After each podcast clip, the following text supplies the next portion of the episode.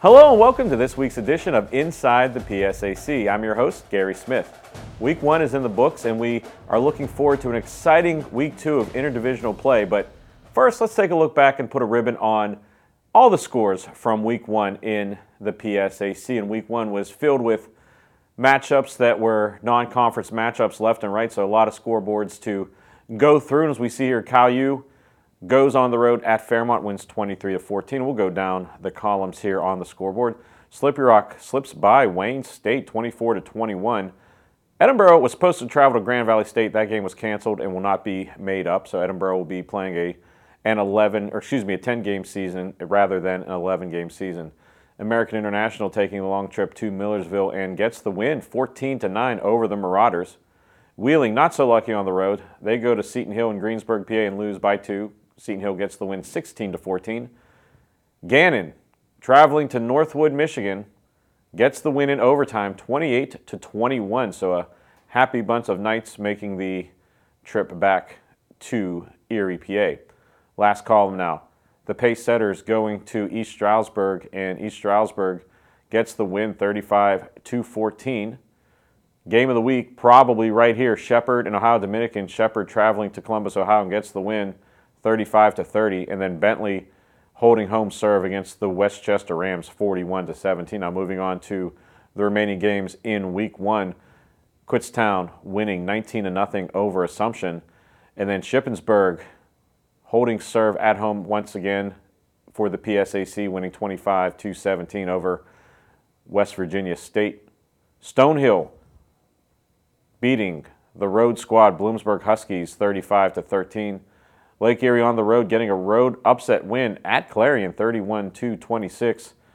Mercyhurst and Alderson Broaddus in a low scoring affair, but the Lakers beat the Battlers 18 3. And then Lock Haven shutting out Lincoln on the road 20 0 in Lock Haven's first road shutout victory since the early 80s. And now let's look at the all too early standings after one week.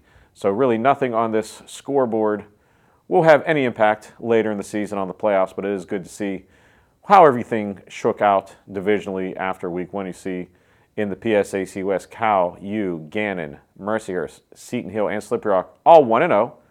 Edinboro, with that cancellation, remains 0 0. IUP was not scheduled to play week one. They will have a 10 game schedule this year. They were 0 0. And then Clarion, the lone team in the PSAC West, to take a loss. Now slipping over to the PSAC East, you see East Stroudsburg, Kutztown, Lock Haven, Shepherd, and Shippensburg all with the W's, and then Bloomsburg, Millersville, and West Chester going 0 1. But a lot of those numbers, of course, will change as we move into week two. And this week it's an interdivisional uh, play week with the PSAC. All these games will be hosted by PSAC West teams, so there's going to be a lot of traffic going east to west along the route. So uh, if you see a PSAC sticker on a car, wave and know that they're going to see some good football this weekend.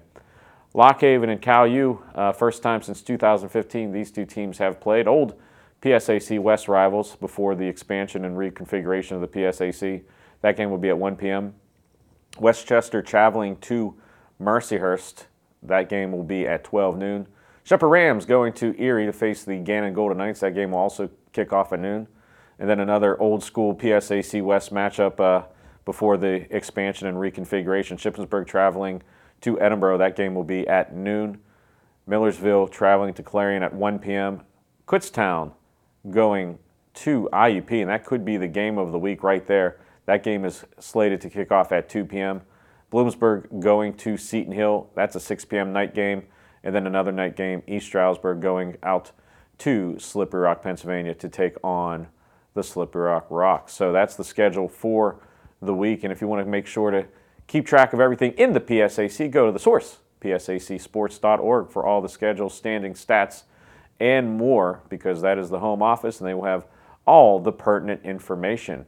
Uh, as for us at CUTV and at CalU, before we go to CUTV, if you're interested in CalU stuff, go to calvulcans.com. Also follow them at Twitter at calvulcans, Instagram at calvulcans. Matt Kiefer, Trey Staunch, and their staff working long, long hours to provide uh, Vulcan Nation with all the stats, stories, and more that fans can expect because this is the fall season and there is a lot going on. So those guys are doing tremendous amount of work on very little sleep. And as for us here at CUTV, we have a full slate of action going on in the next week or so.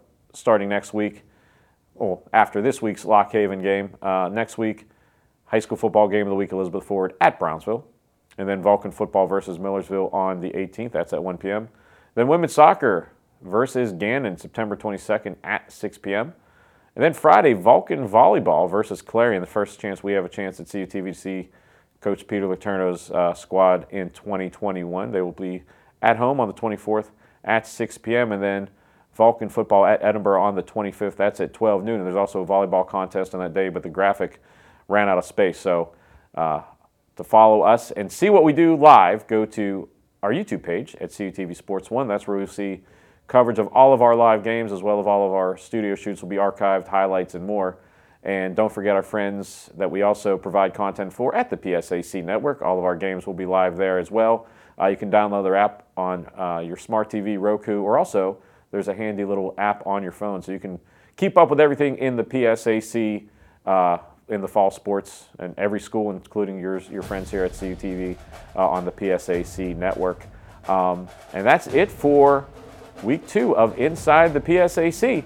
We'll see you next time. I'm your host, Gary Smith.